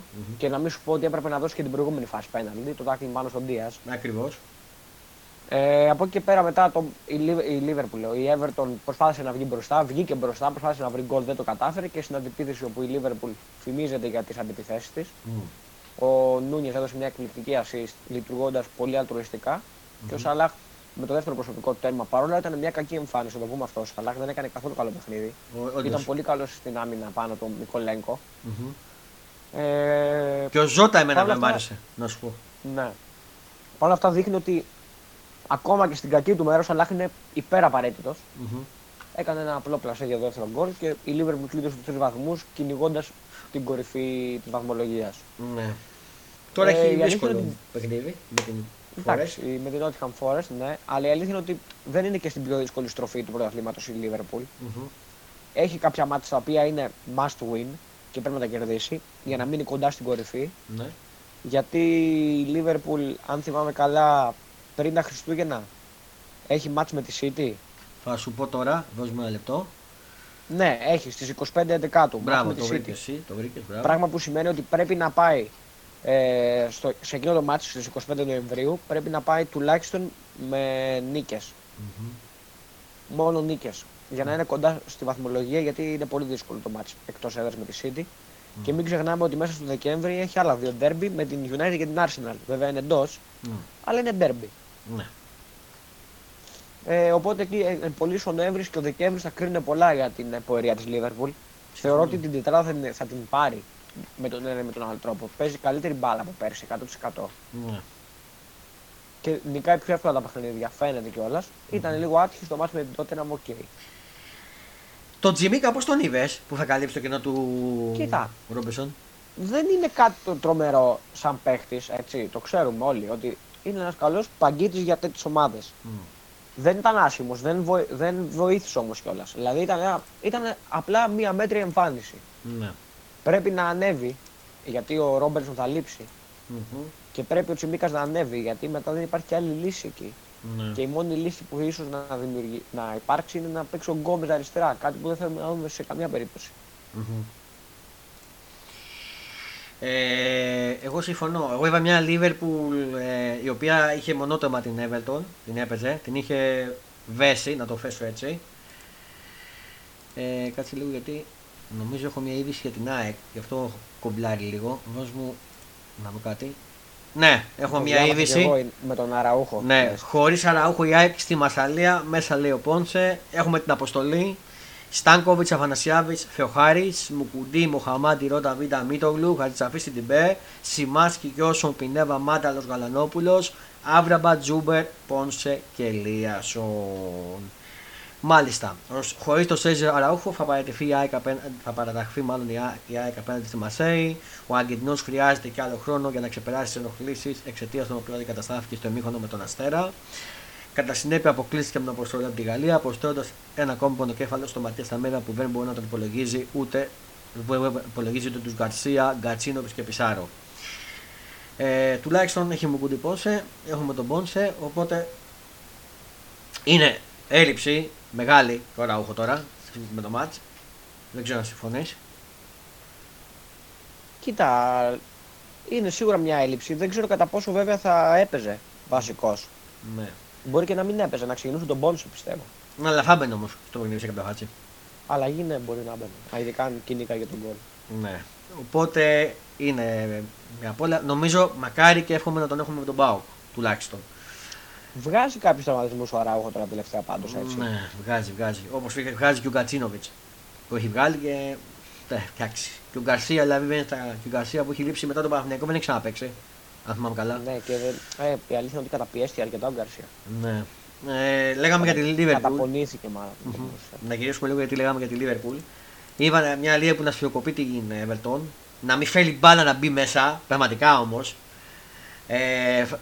Εγώ, για μένα ο Ζώτα δεν μ' άρεσε. Και ο. Αυτός που είπες και ο. Και ο Σαλάχ, ήταν σε κακό φεγγάρι. Αλλά εγώ είπα με το που μπήκε ο Νιούνιες, είπα λίγο τη Λίβερπουλ να ρολάει καλύτερα μπροστά. Για μένα θα έπρεπε να ξεκινήσει ο Νιούνιες αντί του Ζώτα και ας έμπαινε ο Ζώτα αλλαγή. Από εκεί πέρα Λίβερπουλ, όπως είπες και εσύ, έχει κάποια παιχνίδια must win πριν πάει με τη City. Εντάξει, για τον Europa δεν το συζητάω, είναι ο πιο εύκολος όμιλος. Τον έχει πέρα τον περάσει για πλάκα. Δεν ξέρω αν συμφωνείς. Δεν νομίζω ότι θα δυσκολευτεί κιόλας ιδιαίτερα. Έχει κάνει και το 2-2, κάνει και το rotation εκεί που πρέπει. Ναι. Θεωρώ ότι στο Europa, αν με ρωτάς, ίσως να είναι και το φαβορί για την κατάκτησή του. Ναι, συμφωνώ. Βέβαια, να δούμε και τι ομάδες θα έρθουν από το Champions League, έτσι, γιατί μπορεί να έρθουν ομαδάρες έτσι όπως πάει. Ναι. Συμφωνώ. Οπότε, να δούμε τι θα δούμε. Τώρα, θέλω να πω για το Arsenal Chelsea. Εσύ δεν το είπες, νομίζω, δεν είπες ταινία. Το Arsenal Chelsea, ναι. Δεν είπες ταινία. Εγώ το είδα. Ήταν ένα πολύ ωραίο μάτς που ηγήθηκε 2-0 η Chelsea και στο δεύτερο ημίχρονο κατάφερε η Arsenal να πάρει το match με, πρόσεξε, η Chelsea που ήρθε 2-0, το δεύτερο γκολ είναι γκολάρα, δεν ξέρω αν το είδες στα highlights. Όχι, δεν έχω δει καθόλου, δεν έχω εικόνα. Είναι γκολάρα από θέση πάρα πολύ δύσκολη, αριστερά πλάγια. Εκεί που είναι ο Παλάσιος που παίζει αριστερά, ακριβώς πλάγια, εκεί που έβγαλε τη σέντρα, μπήκε τον γκολ. Κρέμασε τον τερματοφύλακα, δεν το περίμενε. Περίμενε σέντρα ο τερματοφύλακας και τον κρέμασε. Ναι. Όπως και ωραίο γκολ και του Rice, της Arsenal για το 2-1. Και μετά από εκεί πέρα είχε το momentum η Arsenal, φάνηκε κουρασμένη η Chelsea, κουράστηκε μετά το 55-60. Είχε το momentum η Arsenal, πήρε την ισοφάριση και αν είχε κάποιο χρόνο πιστεύω ότι η Arsenal θα είχε κερδίσει το match, δεν κανένα να το πει. Αυτά για το συγκεκριμένο match. Λοιπόν, να δω κάτι αν έχουμε καμιά είδηση στην Αγγλία, τίποτα. Γιατί να πούμε τώρα όσο πλησιάζει η μεταγραφική περίοδο το Δεκέμβριο, έτσι. Νομίζω Δεκέμβριο δεν είναι, ξεκινάει. Λοιπόν,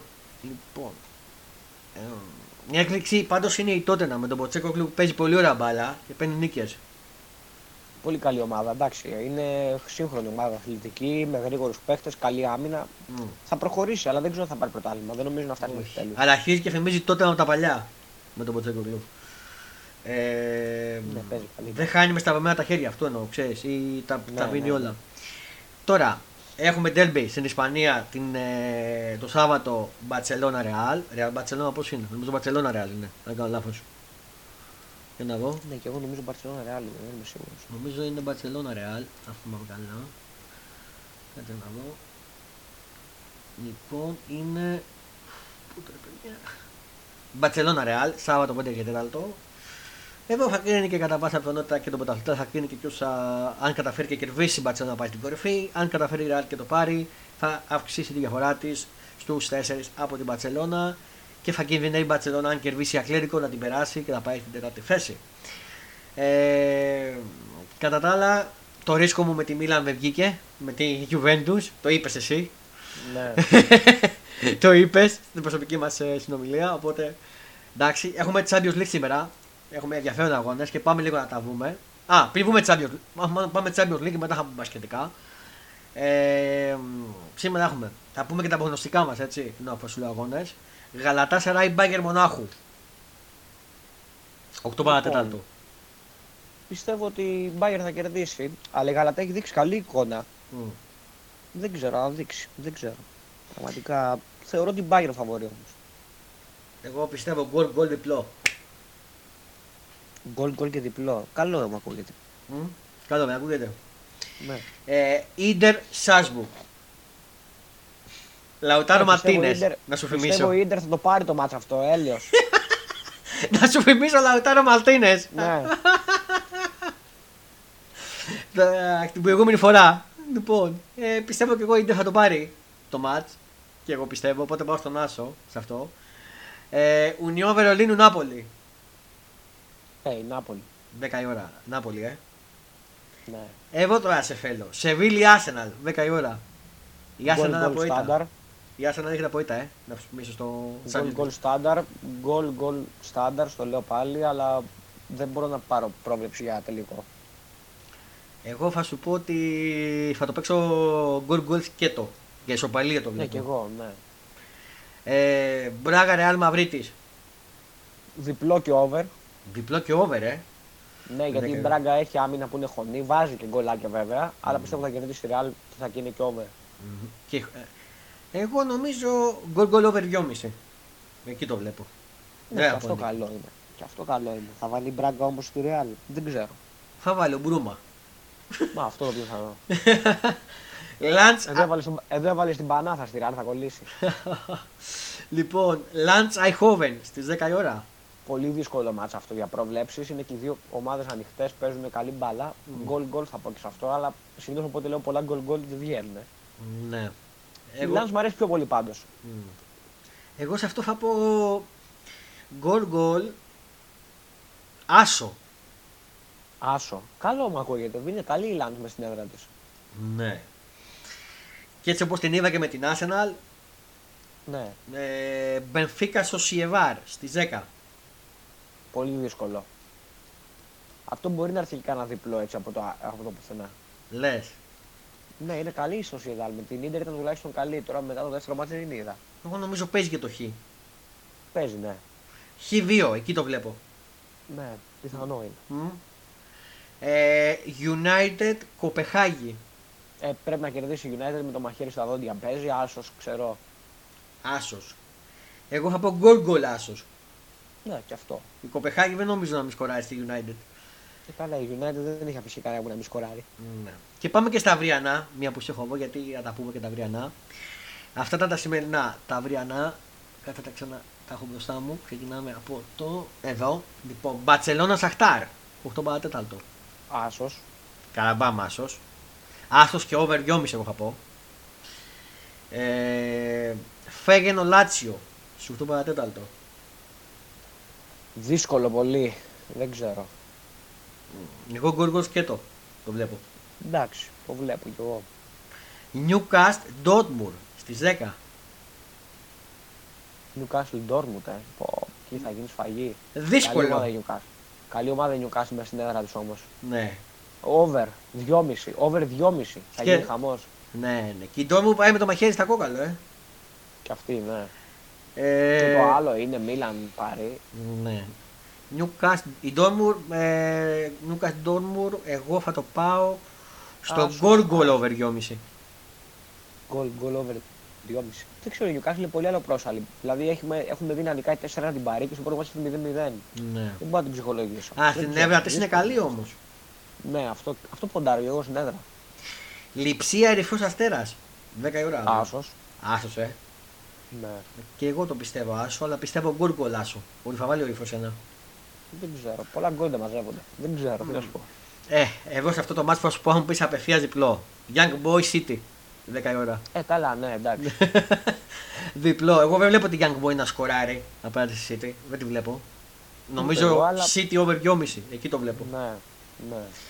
Και πάμε στο Παρί Μίλαν, 10 η ώρα αύριο. Εκεί είναι και οι δύο. Με το μαχαίρι στα βόδια, οι δύο. Βάσει ομάδων θα σου πω άσο. Έτσι, 100%. Ναι. Αλλά η Μίλαν είναι Μίλαν. Και η Παρί είναι Παρί. Η Παρί μάλλον μπροστά στη Μίλαν είναι νάνος μεγέθους. Έτσι, είναι μια ομάδα που έχει ιδρυθεί 50 χρόνια, μια ομάδα που έχει 7 Champions League. Ναι. Δεν ξέρω, εντάξει. Θα μιλήσει η ψυχή της Μίλαν. Τι να πω. Ναι. Θέλω να κερδίσει η Μίλαν γιατί υποστηρίζω τη Μίλαν, αλλά δύσκολο. Άρα θα πας στο... Μάλλον κλείνω προς το άσο. Κλείνω προς τον άσο. Μακάρι να έρθει διπλό όμως, Εγώ να σου πω τι τίνω. Τίνω στον γκολ over 2,5. Εσύ του έχεις βάλει να βάλουν όλοι γκολ. Κοίτα, η αλήθεια είναι ότι τα στοιχήματα που παίζω και εγώ, κάτι πάνω κάτω με αυτά που λες και εσύ είναι. Δηλαδή τα περισσότερα τα παίζω over 1,5 ή over 2,5. Μαζί τα λέμε, μαζί τα παίζουμε. Μαζί μιλάμε, ρε παιδί μου. Ναι, γι' αυτό πάμε κουβά μαζί. Καλά, εσύ έχεις πιάσει περισσότερα από μένα. Άστο. Εγώ πάω από κάτι. Εντάξει, εσύ παίζεις ακραία, ρε. Α, αν και η αλήθεια είναι πριν 2 μέρες έπιασα ένα 10€. Εντάξει. Ναι, ναι. Celtic Ατλέτικο Μαυρίτης στις 10. Και αυτό καλό μάτς. Και η Celtic καλή ομάδα μέσα στην έδρα της.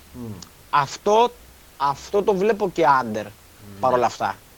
Ναι, under. Δηλαδή, ναι, δηλαδή το βλέπω under, δηλαδή το βλέπω 0-1 γκολ, under βαριά 2. Εγώ το βλέπω δηλαδή, under διπλό.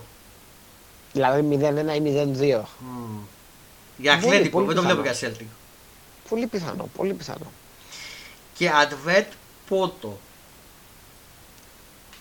Και αυτό το match πιστεύω κλείνει προς το 2. Νομίζω... Δεν νομίζω η Advent να κάνει κάτι. Νομίζω ότι διπλό σκέτο θα το παίζα εγώ αυτό. Ναι.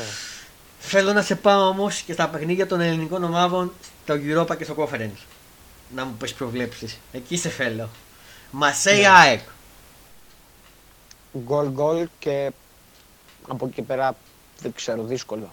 Καλή και η Μαρσέικ τώρα τελευταία. Ναι. Δεν ξέρω. Και η ΑΕΚ όμως θέλει. Μην κατέβει για το χ, δεν νομίζω. Γκολ γκολ στάνταρ. Δεν μπορώ να πω κάτι άλλο. Εγώ θα το παίζα γκολ γκολ διπλό. Όχι την ομάδα μου. Γκολ γκολ και διπλό, εντάξει. Όχι την ομάδα μου, αλλά έχω το προαίσθημα. Τολμηρό. Ναι. Ολυμπιακός West Ham. Και αυτό το μάτσα είναι γκολ γκολ. Ναι. Αυτό είναι σίγουρο γκολ γκολ. Γκολ γκολ και over, μη σου πω και διπλό. Ναι. Όλα μαζί. Όλα μαζί. Γιατί είχατε και απογοήτευση η West Ham στο πρωτάθλημα, Ναι. Η West Ham νομίζω φέρνει νίκη τουλάχιστον να πάρει το momentum κι άλλο για πρόκληση. Πιστεύω ότι θα τον κερδίσει ο Ολυμπιακός. Μάλιστα. Παναθηναϊκός Ρεν. Και αυτό το μάτς πολύ δύσκολο για πρόβλεψη. Στο goal goal. Μπορεί να κάτσει και στο χ. Ναι. Άρα, δηλαδή κανένα ένα το βλέπω άνετα. Εγώ να σου πω τι βλέπω στο συγκεκριμένο. Γκολ γκολάσο. Μακάρι. 2-1. Μακάρι. Και να σου πω γκολ το 90 σπόραρα. Παίρνω και ρίσκο. Το 90 κιόλας. Άμα γίνει αυτό θα πέσει λεωφόρος άμα γίνει αυτό. 2-1 στο 90 το τελευταίο λεπτό σπόραρ. Και θα σας ξεράνει όλους! Θα σας ξεράνει όλους το σπορά! Ρε, άμα είναι να το βάλεις στο 90 με τη Ρένα, μας ξεράνει, δεν με πειράζει, θα τα πάρω όλα πίσω μετά. Α, έτσι κι εγώ, φίλε. Πραγματικά, πήρα και πάμε λίγο και στον αγώνα της Αμπερντίν με τον ΠΑΟΚ στο Conference. Διπλό. Νομίζω ότι ο ΠΑΟΚ και με νίκη απέναντι την Αμπερντίν έκανε το 3-3, θα περάσει απευθείας. Είχε γενικά εύκολο όμιλο, μόνο με την Άιντραρ δεν τον έλαβα, αλλά κατάφερε και πήρε νίκη απέναντι στην Άιντραρ. Είναι σημαντικό. Οπότε, είπαμε και τις προβλέψεις μας. Πάμε λίγο στο μπασκετικά τώρα. Για πάμε λίγο στον Παναθηναϊκό. Λοιπόν, να πούμε λίγο γρήγορα, γιατί δεν έχω και πολύ χρόνο ακόμα. Ναι, όντως. Μέχρι τις 5 έχω. Λοιπόν, πάμε να πούμε ότι σίγουρα ο Παναθηναϊκός δεν έχει ξεκινήσει σεζόν όπως θα θέλαμε όλοι, έτσι. Να πούμε από την αρχή ότι έχει χάσει από τον Ολυμπιακό 2 φορές, μία στο Super Cup και μία στην Ευρωλίγκα. Έχει χάσει και από τη Μακάμπι προχτές την περασμένη αγωνιστική της Ευρωλίγκα στην παράταση. Έχει χάσει και το μάτς με τον Ολυμπιακό στην παράταση, να το πούμε αυτό. Και έχει χάσει και ένα μάτς στην Κωνσταντινούπολη κάτω τα χέρια από τη Φεντερμπαχτσέ. Δείχνει ότι η ομάδα είναι σε μια περίοδο που δένει ακόμα, δεν έχει δέσει σε καμία περίπτωση. Υπάρχουν στιγμές που φαίνεται λες και δεν έχουν βρεθεί ποτέ ξανά μαζί στο γήπεδο. Δηλαδή παίζουν λες και είναι ερασιτέχνες πραγματικά. Ειδικά στο πρώτο ημίχρονο με τη Μακάμπι ήταν ένα από τα χειρότερα μάτς που έχω δει από τον Παναθηναϊκό σχετικά. Υπάρχουν όμως και στιγμές που βλέπεις ότι αυτή η ομάδα έχει πολύ μεγάλο ταβάνι και τεράστια ποιότητα. Ο Ποντese θα είναι πάρα πολύ καλή και σίγουρα θα μπει στην οκτάδα. Έχει ένα μάτς με την Πασκόνια μπροστά του εύκολο, θεωρητικά. Γιατί είναι στην έδρα του. Οπότε πρέπει να το πάρει πάση θυσία. Έχει χαρακτήρα πρόορου τελικού. Γιατί αν πάει στο 1-4 μετά ξεκινάει πολύ άσχημα το ρεκόρ. Στο πρωτάθλημα χτες, εντάξει, δεν νομίζω ότι έχουμε κάτι αξιοσημείωτο να πούμε. Κέρδισε πανεύκολα τον αύριο. Mm-hmm. Και περιμένουμε να δούμε, γιατί ενδεχομένως από ό,τι μαθαίνω και συνήθως πέφτω μέσα, περιμένουμε και μία ακόμα, το γλυκό το λεγόμενο που λένε οι περισσότεροι, μία ενδεχόμενη τελευταία μεταγραφή ποιοτική από τα κοψίματα του NBA. Τώρα δεν ξέρω τι περιμένουμε ακριβώς, μπορεί να μην είναι και τριάρι. Το λέω γιατί και ο Παπαπέτρου είναι νοκάουτ. Ναι, θα σου δώσω ένα στοιχείο ότι μάλλον πρόκειται για guard combo, ασώδιο, γιατί ο Χουάντσο θα κατέβει στο 3.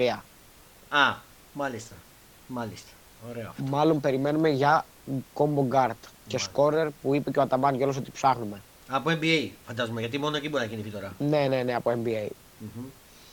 Δεν ξέρω κάτι παραπάνω για όνομα. Ακούγονται πολλά όνομα τώρα τις τελευταίες 2-3 μέρες. Περιμένουμε τώρα. Χθες ξεκίνησαν τα κοψίματα του NBA και συνεχίζονται μέχρι το τέλος της εβδομάδας. Οπότε σίγουρα θα μάθουμε όνομα αύριο μεθαύριο, θα ξέρουμε ποιο παίχτη. Mm-hmm. Για να τον έχει ο Παναθηναϊκός έτοιμο στα επόμενα παιχνίδια του Νοεμβρίου. Έτσι, που είναι πολύ σημαντικά, γιατί έχει 3 μάτς εντός και ό,τι και να γίνει, και αν πάρει και τα 3 μάτς, θα είναι πάρα πολύ καλά. Mm-hmm. Περιμένουμε να δούμε. Περιμένουμε και κάποιους παίχτες να επιστρέψουν από τραυματισμούς. Ναι. Στα 100%. Δεν είναι έτοιμος ακόμα ο Σλούκας 100%. Φάνηκε στο μάτς με τον Μακάμπι που δεν ήταν καλός. Mm-hmm. Ο Ντίνος Μίτογλου επέστρεψε και αυτός και φαίνεται ότι είναι σε εξαιρετική κατάσταση. Και με τη Μακάμπι ήταν ο καλύτερος παίκτης του Παναθηναϊκού και χτες από τους καλύτερους. Ναι. Ο Παπαπέτρου δυστυχώς είναι ο μεγάλος άτυχος και το είχαμε πει ότι είχε κάποιο πρόβλημα, το οποίο επαληθεύτηκε δυστυχώς και θα μείνει εκτός για 3 μήνες. Στο γόνατο δεν είναι, νομίζω. Ναι, ακριβώς. Mm-hmm. Και σίγουρα περιμένουμε να βρει τα πατήματά του πολλοί παίχτες, όπως ο Βιλντόσα, ο οποίος δεν έχει δείξει ακόμα τη μεγάλη κλάση του και είναι αδιαφυσβήτητα καλός παίχτης. Ναι. Ο Σλούκας. Θεωρώ ότι. Δεν άκουσα. Και τον Σλούκα πώς τον βλέπεις? Προς το παρόν, αν δεν ξέρεις το μάθημα Ολυμπιακό στο ΆΚΑ, στα υπόλοιπα μάτια δεν έχει δείξει πολλά πράγματα. Ναι. Θεωρώ ότι θα δέσει όμως η ομάδα και ο Σλούκας θα είναι από τους καλύτερους παίκτες του Παναθηναϊκού σε βάθος χρόνου. Mm. Είπαμε, θέλει υπομονή φέτος, το λέει και ο Αταμάν σε κάθε συνέντευξη και δεν έχει κριθεί κάτι, παιδιά. Είμαστε στο 1-3 ρεκόρ. Αν ο Παναθηναϊκός κάνει 3 νίκες εντός έδρας μέσα στις επόμενες 4-5 παιχνίδια, δεν έχει γίνει κάτι, θα είναι μια χαρά. Ναι.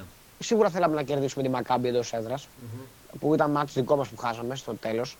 Από follow, αυτοκτονία πραγματικά. Πρώτα του Βιντόζα στην τέταρτη περίοδο και μετά τους Λούκα τη βολή.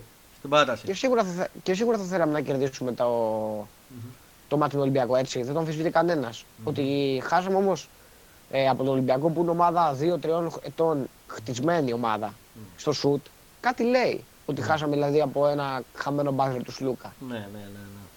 Συμφωνώ. Δεν έχω να πω κάτι άλλο για τον μπάσκετ. Σύντομα θα έχουμε νεότερα. Θέλω να γράψω και ένα άρθρο, έχω καιρό να γράψω για τον μπάσκετ. Ναι. Απλά. Τελευταίο καιρό τώρα δεν βρίσκω χρόνο αρκετό και θέλω να βγει κάτι που να είναι ωραίο και να τραβάει, να μην είναι κάτι πρόχειρο δουλειά. Το ξέρω. Γιατί θέλω να αναλύσω περισσότερο αγωνιστικά, όχι τι βλέπουμε, αλλά τι χρειάζεται η ομάδα. Ο κόσμος του Παναθηναϊκού. Ναι, ακριβώς. Δηλαδή, ο κόσμος του Παναθηναϊκού πρέπει να περιμένει την υπομονή που χρειάζεται ο κόσμος, γιατί και το ΆΚΑ δεν έχει καλή εικόνα στα πρώτα μάτσα, έτσι. Το βλέπουμε. Ότι είναι μισοάδιο. Ναι. Τώρα θέλω να σου πω γι' αυτό, γιατί μου στέλνουν μηνύματα κάποιοι φίλοι αυτού του Παναθηναϊκού. Και έχουν θέμα με τις τιμές. Γιατί είναι πολύ αυξημένες οι τιμές, λέει, και στο μπάσκετ και δεν μπορούν να πληρώνουν ποδόσφαιρο και μπάσκετ τόσα λεφτά, να πληρώνουν και στα δύο. Μ' ακούς?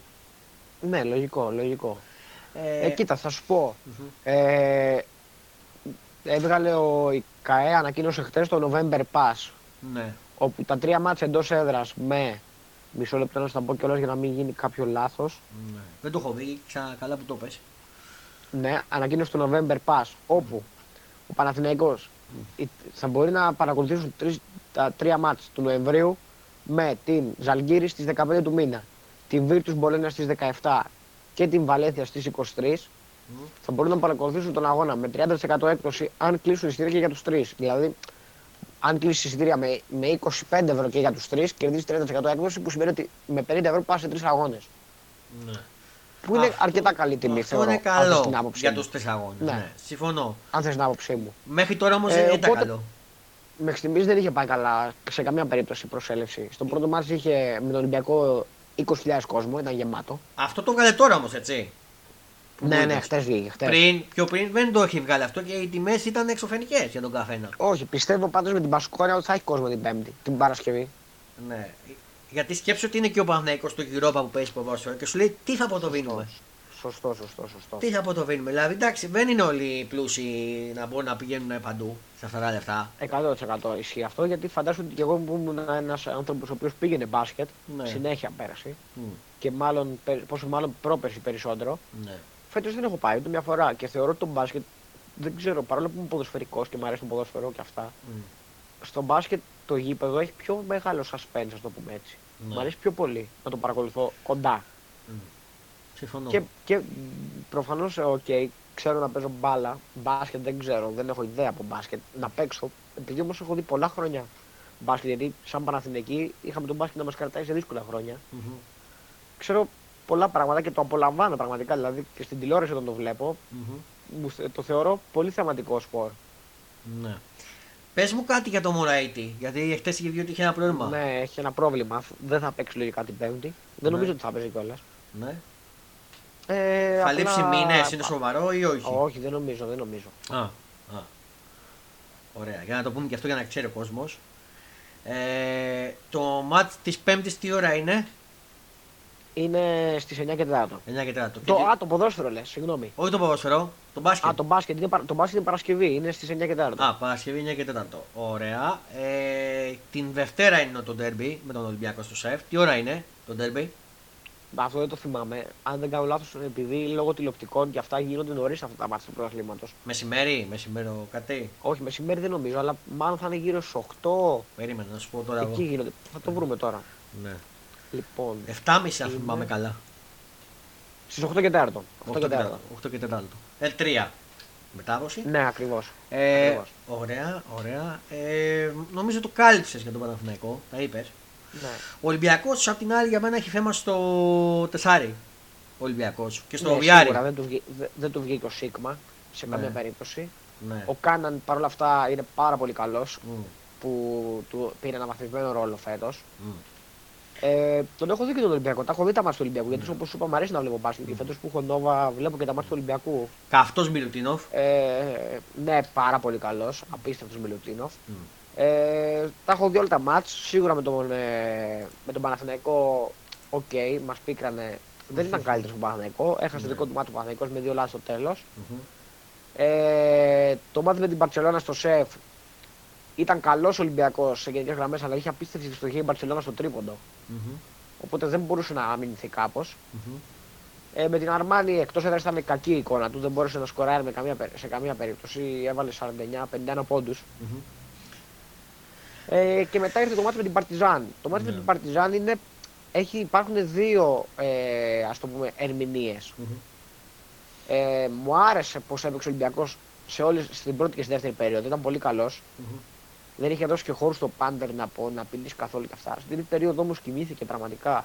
Πέρασε η Παρτιζάν μπροστά και έδωσε δικαίωμα. Στην τέταρτη περίοδο κατάφερε να πάει το μάτι στην παράταση. Αν θες συγγνώμη μου, πήρε κανένα 2 σφυρίγματα έδρας.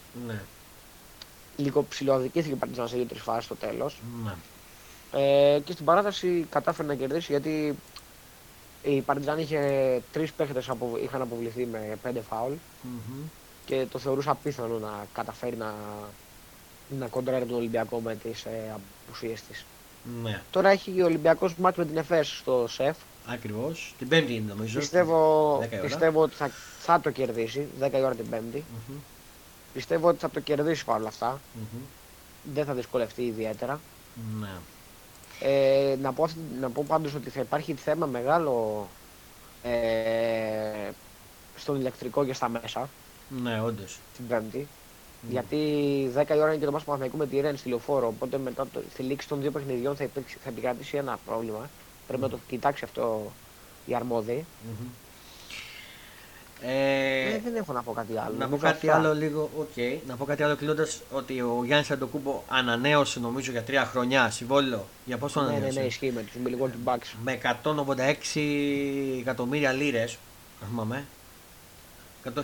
Καλά θυμάμαι. Ναι, τόσα πήρα ακριβώς. Οπότε εκεί που φανόταν ότι ο Γιάννης έλεγε ότι θα πάμε πιο πίσω να ανανεώσουμε, να κάνουμε, να ράνουμε. Να που τελικά, μάλλον ικανοποιήθηκε γιατί φέραν το Λίλαντ. Οπότε σου λέει πάμε για πρωτάθλημα.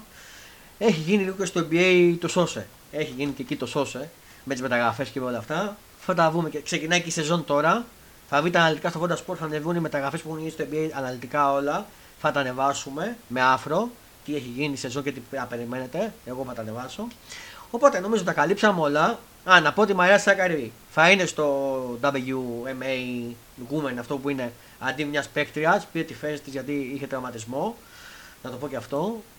Καλύτερες. Οπότε κάπου εδώ νομίζω η ώρα να κλείσουμε. Dimi Green, σε ευχαριστούμε που είσαι παρέα μας.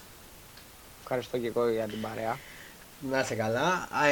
Ακόμα ένα Fodas Sports στοίχημα Super League Show by Fodas Sports ολοκληρώθηκε. Θα ανέβει στο Spotify και στο Facebook. Εμείς θα τα ξαναπούμε με τα live μας αύριο και την Πέμπτη το βράδυ. Αναλυτικά. Μέχρι το επόμενο Fodas Sports Show. Μέχρι το επόμενο Fodas Sports Super League Show by Fodas Sports να προσέχετε, να χαμογελάτε, να κάνετε τους ώρες να συγχούν και να προσέχετε και τα ξαναλέμε. Πολλά πολλά φιλιά, γεια σας.